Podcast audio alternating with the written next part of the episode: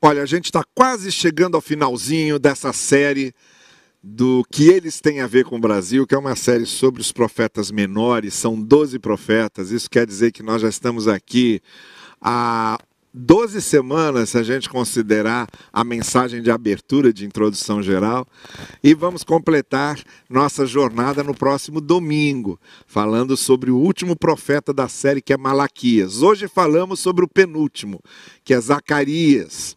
É, eu tinha dito para vocês que Zacarias, Ageu e Malaquias participam aí de um tema comum. Zacarias era sacerdote, como Ezequiel era sacerdote. Estava entre aqueles que voltaram da Babilônia. Eu volto a lembrar a vocês o contexto histórico da profecia de Zacarias, de Ageu e de Malaquias. Uh, anteriormente, uh, o reino babilônico invadira o reino do sul destruiu Jerusalém, levou o povo cativo para a Babilônia, é, lá ficaram por volta de 70 anos, e agora aí, por volta do ano 538 a.C., sob a liderança de Zorobabel, que vinha de uma linhagem davídica, que se transformou no governador ali é, de Judá, vieram sob a liderança de Zorobabel para reconstruir o templo, reconstruir a cidade de Jerusalém e restaurar a espiritualidade do povo. É nesse contexto que atuam Zacarias e Ageu, nesse contexto mais imediato, eles foram contemporâneos ali, e um pouco depois Malaquias, sobre quem nós vamos falar no próximo domingo. Por isso eu disse que nesses três profetas, nós temos uma linha comum que é uma mensagem de despertamento, de chamada para um reavivamento. O povo precisava ter a sua fé reavivada no retorno da Babilônia, para restaurar todo o projeto de Deus ali. E o povo de Deus precisa sempre ser reavivado. O, pro, o povo de Deus precisa ser despertado. No domingo passado, eu dei aqui quatro motivos porque o avivamento é sempre necessário, porque nós precisamos ser sempre avivados. Primeiro, porque há um esfriamento natural à nossa fé esfria assim. Segundo, porque nós esquecemos as bênçãos de Deus, esquecemos a bondade do Senhor para conosco. Terceiro, nós acabamos nos envolvendo muito com o reino humano e deixamos de nos envolver com o reino de Deus. E quarto, há necessidade de sempre ajustarmos a nossa visão à visão de Deus. Por esses quatro motivos, os avivamentos são necessários, eles têm ocorrido, a igreja de Cristo, o corpo de Cristo, precisa sempre ser despertado e reavivado, e essas mensagens de Ageu, Zacarias e Malaquias servem para isso. Nós falamos na mensagem anterior, quando falamos sobre Ageu, sobre como é que um avivamento verdadeiro começa. Quais são os sinais e o que é que leva um avivamento verdadeiro a acontecer. Foi nesse sentido que falamos de Ageu. Hoje, nós vamos usar Zacarias para falar sobre o que é que o verdadeiro avivamento faz acontecer. Nós vimos lá em Ageu como é que ele começa, quais são os seus sinais de começo. E hoje nós vamos ver o que é que um avivamento verdadeiro promove, o que ele faz acontecer. O livro de Zacarias se divide em duas partes. A primeira parte, do capítulo 1 até o capítulo 8, se refere de modo mais especial à reconstrução do templo. Zacarias, como Ageu fez, reanima o povo, redesperta o povo, reaviva o povo, para que eles se engajem, para que eles se envolvam na obra de reconstrução do templo. E do capítulo 1 até o capítulo 8, através de uma série de divisões que Zacarias teve, o povo é chamado a participar dessa reconstrução do templo, que simbolizava a própria restauração espiritual do povo. A segunda parte de Zacarias, de 9 a 14, já se refere à renovação da promessa messiânica, do significado do reino implantado pelo Messias que viria. Então, são essas as duas partes principais de, de Zacarias. E pegando a mensagem de Zacarias como um todo, a gente, como eu disse, está querendo ver isso. O que é que o verdadeiro avivamento faz acontecer. A primeira coisa que o verdadeiro avivamento faz acontecer é retirar-nos do conforto, da instalação confortável em que muitas vezes nós nos colocamos, para nos levar de volta ao cumprimento da missão de Deus e dos propósitos do Senhor. O que Zacarias queria fazer? Queria tirar o pessoal do conforto da Babilônia, porque muita gente não voltou, continuou lá na sua vida cômoda e confortável com aquilo que eles tinham conquistado lá na Babilônia e não voltaram para Jerusalém, para a reconstrução de Jerusalém. Então, o grande primeiro apelo de Zacarias é em favor disso. Deixem o conforto da Babilônia, deixem o que vocês construíram aí nesses 70 anos, deixem essas instalações confortáveis em que vocês estão e venham para cá Vamos reconstruir Jerusalém, vamos reconstruir o templo. No capítulo 2, Zacarias faz esse convite específico. Atenção, ó Sião, como ele diz no verso 7. Escapem vocês que vivem na cidade da Babilônia. E no verso 10 ele diz: Cante e alegre-se, ó cidade de Sião, porque venho fazer de você a minha habitação, declara o Senhor. Gente, o verdadeiro avivamento, a primeira coisa que o verdadeiro avivamento faz na nossa vida é mostrar a diferença entre andar nos caminhos do Senhor, com o preço que muitas vezes temos a pagar, com certas desvantagens que muitas vezes precisamos assumir e andar fora dos caminhos do Senhor com todas as vantagens sedutoras que isso às vezes se apresenta a nós. O que estava acontecendo com o povo de Deus era exatamente isso, e era para isso que Zacarias queria acordá-los e despertá-los. Olhe, há certas vantagens aí em continuar aí, do jeito que vocês estão e fora dos caminhos do Senhor, mas são vantagens aparentes. São vantagens traiçoeiras, são vantagens enganosas.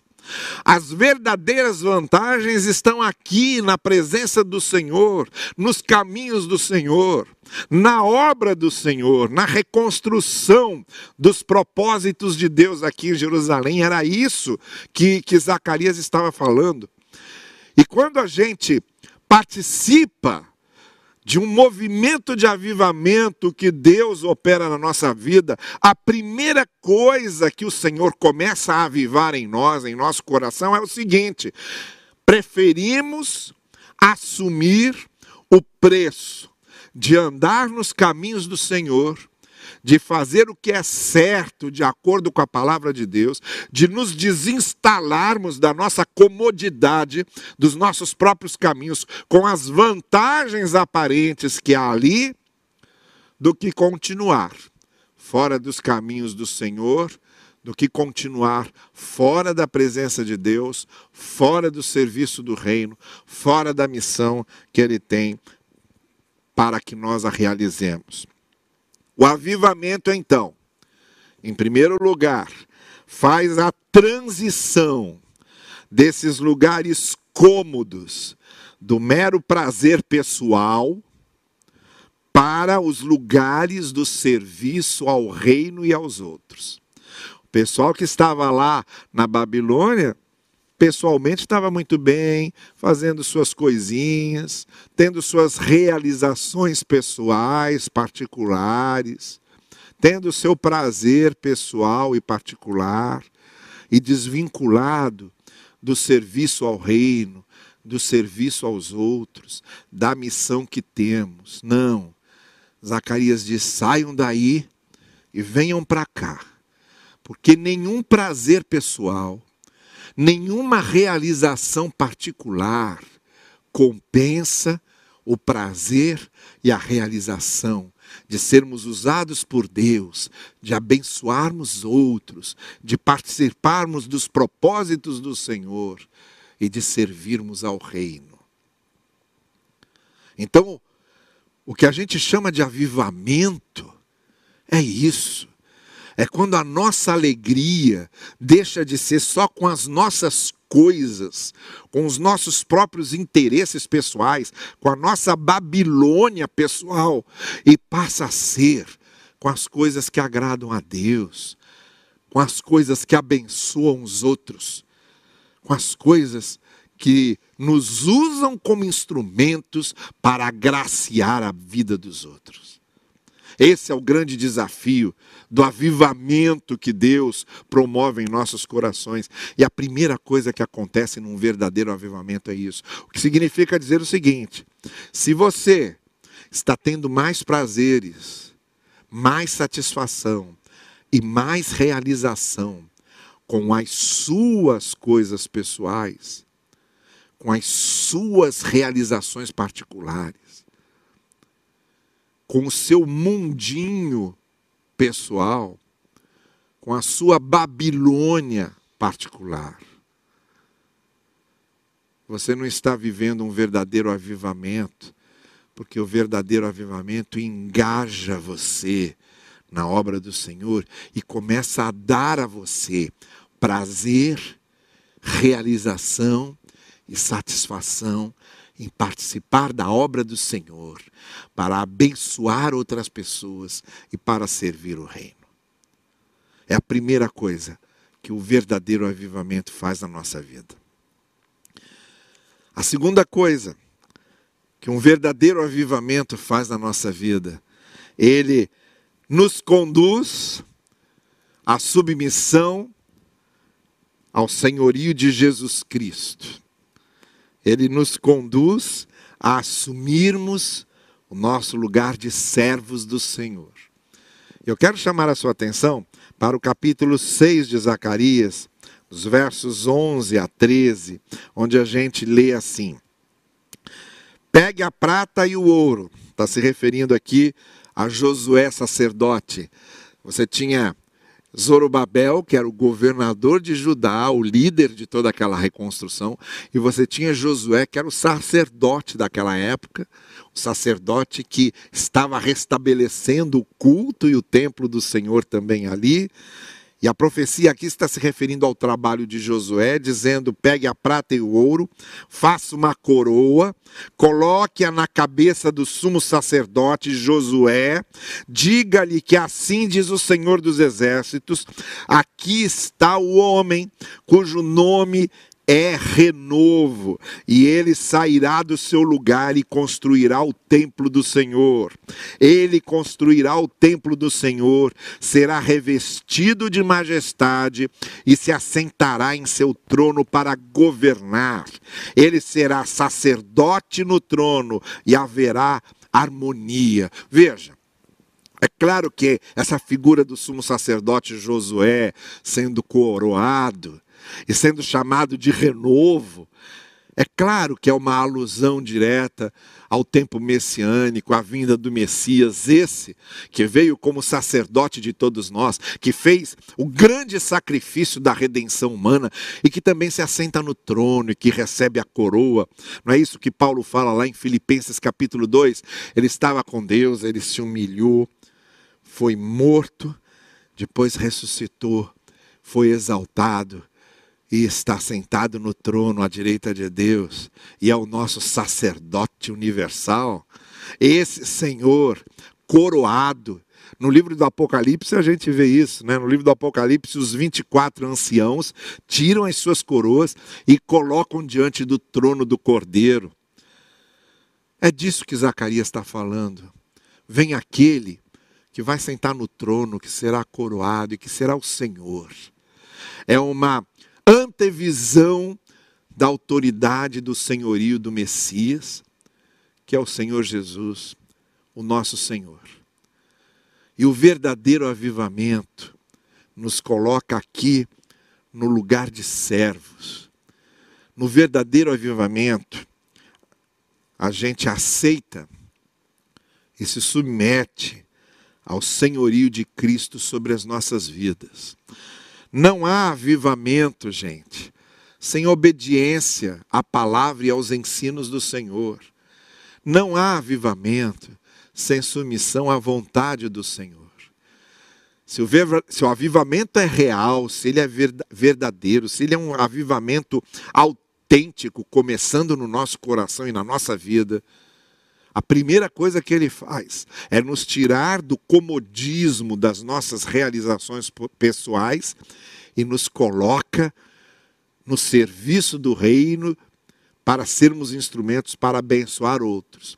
E a segunda coisa que ele faz, ele nos coloca no lugar de servos do Senhor. O senhorio de Cristo é aceito, é reconhecido, e nós nos submetemos a Ele e chamamos Jesus de Senhor, e obedecemos a Sua palavra, e seguimos os seus ensinos. É isso que um verdadeiro avivamento faz. Não há avivamento onde as pessoas não obedecem à palavra de Deus, onde as pessoas não vivem a palavra de Deus, onde o Senhor Jesus Cristo não é Senhor. Não é avivamento, onde cada um faz a sua própria vontade e a vontade de Cristo é esquecida. O avivamento nos tira do comodismo dos nossos interesses e nos coloca naquele lugar em que sentimos prazer e realização com os interesses do reino de Deus. E o avivamento começa quando Jesus é reconhecido como Senhor e nós assumimos a nossa postura de servos, queremos servir ao reino de Deus e glorificar o reino de Deus. A terceira coisa que o avivamento faz, ele cria um, um entrelaçamento natural entre a devoção e o testemunho. E isso a gente vê no capítulo 7, quando Zacarias está falando sobre a necessidade de um jejum do povo que seja mais do que um rito, mas que seja uma mudança de coração, um quebrantamento de coração. E ele diz assim, nos versos 5 e 6: Pergunte a todo o povo e aos sacerdotes. Quando vocês jejuaram no quinto e no sétimo meses durante os últimos 70 anos, foi de fato para mim que jejuaram? E quando comiam e bebiam, não era para vocês mesmos que o faziam? E no verso 8: E a palavra do Senhor veio novamente a Zacarias, assim diz o Senhor dos Exércitos: administrem a verdadeira justiça, mostrem misericórdia e compaixão uns com os outros. Não oprimam a viúva e o órfão, nem o estrangeiro e o necessitado, nem tramem maldades uns contra os outros. Esse entrelaçamento entre a devoção e o testemunho. Esse momento em que a fé se expressa em louvor e adoração, mas também se expressa em conduta reta, em amor ao próximo e em defesa da justiça. O avivamento faz isso. Olha, é interessante como Zacarias chama a nossa atenção para isso, né? Quando ele diz: olha, o jejum de vocês, se não vem acompanhado de amor ao próximo, de proteção da viúva e do órfão, se não vem acompanhado de proteção ao estrangeiro e ao necessitado, se não vem acompanhado de deixar de tramar maldades, se não vem acompanhado de verdadeira justiça, de misericórdia, e de compaixão uns para com os outros, não é avivamento. Se a fé cantada não é fé vivida, não é avivamento.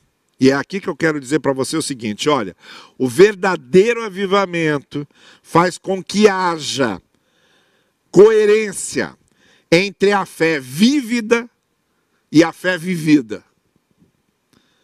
Sabe? Existe um entrelaçamento, uma harmonia entre a fé vívida, que aquilo que sentimos, o nosso fervor, o culto que prestamos, os hinos que cantamos, as nossas mãos levantadas.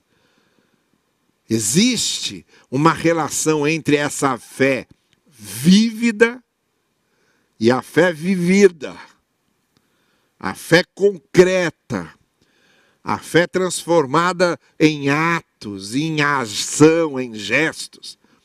Tem muita gente que tem só fé vívida, é aquele fervor todo, é aquela espiritualização toda. Mas vive como se Deus não existisse, não é fé vivida. Fé vívida, sem fé vivida, não serve para nada. Tem que haver essa relação entre a devoção e a justiça, a compaixão, a misericórdia, o amor. Tem que haver essa relação entre o coração que canta e as mãos que fazem. É disso que Zacarias está falando. E o verdadeiro avivamento faz isso acontecer faz com que a fé ande junto com as obras, como diz Tiago, porque a fé sem obras é morta. Então, retomando, Zacarias diz que o verdadeiro avivamento produz três coisas, faz três coisas em nossa vida. Primeiro, faz a transição entre aquele lugar cômodo em que temos prazer e satisfação só com nossos interesses pessoais, faz a transição disso para o serviço ao reino. O nosso prazer e a nossa realização muda de foco. Deixa de ser só com a gente e nossos interesses e passa a ser prazer, realização e satisfação com o reino de Deus, com serviço ao reino de Deus. É a primeira coisa que o avivamento faz.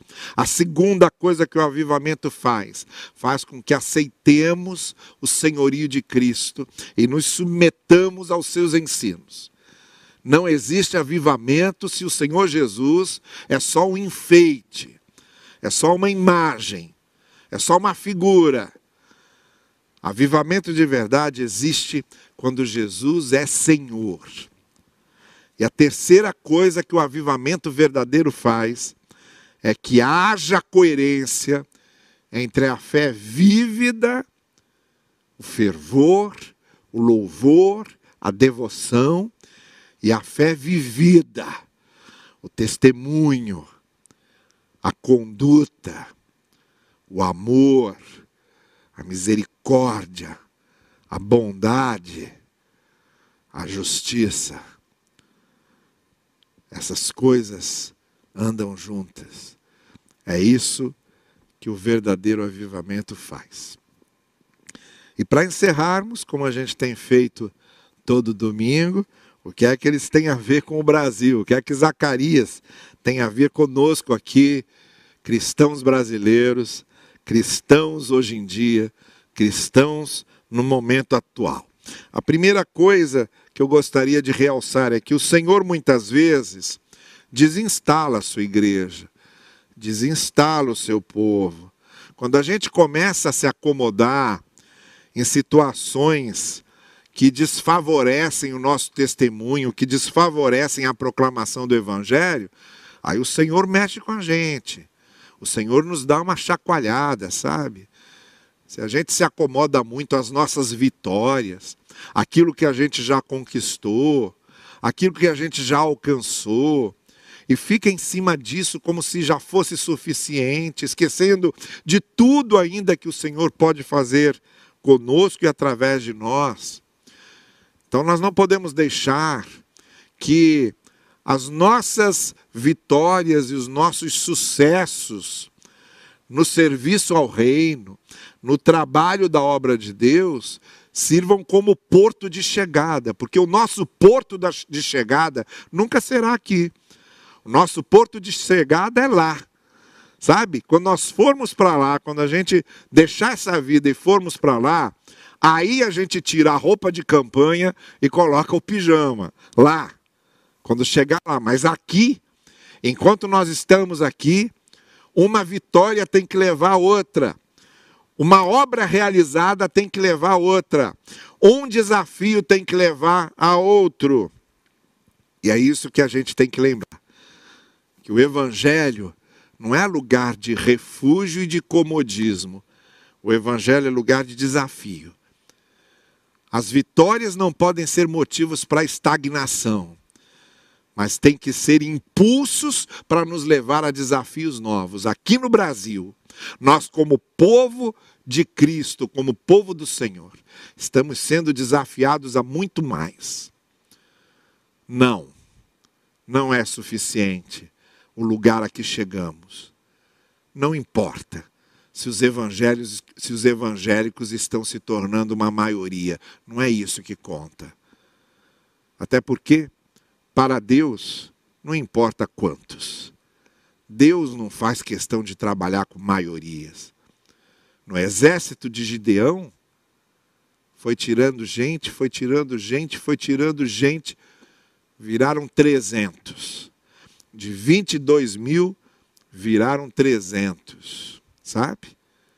Isso não era a maioria, mas era com quem Deus podia contar. O nosso desafio é sermos os melhores, não sermos a maioria. O nosso desafio é sermos fiéis, não é sermos a maioria. O nosso desafio é servirmos a Deus onde Ele precisa de nós, e não sermos astros, e não sermos figuras do gospel pop, e não imperarmos nos meios da comunicação. O nosso desafio é continuarmos puxando as redes. Então não nos acomodemos. O Senhor tem grandes desafios para o seu povo. Tem muita coisa para a gente reconstruir, muita Jerusalém para reconstruir, muito templo para reconstruir, muita espiritualidade para reconstruir, muita vida que a gente precisa reconstruir aqui no Brasil. Em segundo lugar, não nos iludamos com as aparências. Não nos deixemos enganar com as fachadas, com os rótulos, Fiquemos atentos, especialmente com duas coisas: ser o segmento religioso mais numeroso de um país não significa que o evangelho esteja sendo pregado ou que estejamos experimentando um avivamento. O avivamento não se dá porque somos maioria. E segundo, ter participação no poder político de um país também não significa que o evangelho esteja sendo pregado ou que estejamos experimentando um avivamento. O fato de você ter políticos evangélicos, o fato de você ter ministros evangélicos, ou mesmo o fato de você ter um slogan evangélico, não significa que esteja acontecendo o um avivamento. O evangelho é pregado e o avivamento acontece quando há vidas comprometidas com os ensinos do evangelho e com a expansão do reino de Deus. É aí que a gente vê avivamento acontecendo. É quando o reino de Deus está se expandindo quando as vidas estão sendo transformadas e quando o Evangelho está sendo vivido em amor, em misericórdia, em testemunho e em princípios de justiça. É aí que a gente vê que Deus realmente está avivando o seu povo, porque é isso que um avivamento faz acontecer. Eu queria orar com você agora e queria convidar você a fazermos juntos uma profunda avaliação da nossa vida, para que saibamos se realmente nós estamos vivendo o avivamento que o Senhor quer que vivamos ou não. Curve comigo a sua cabeça e vamos orar juntos. Senhor querido, nós, como teu povo aqui, nós queremos de fato que o Evangelho esteja sendo pregado e que um avivamento verdadeiro esteja alcançando os corações.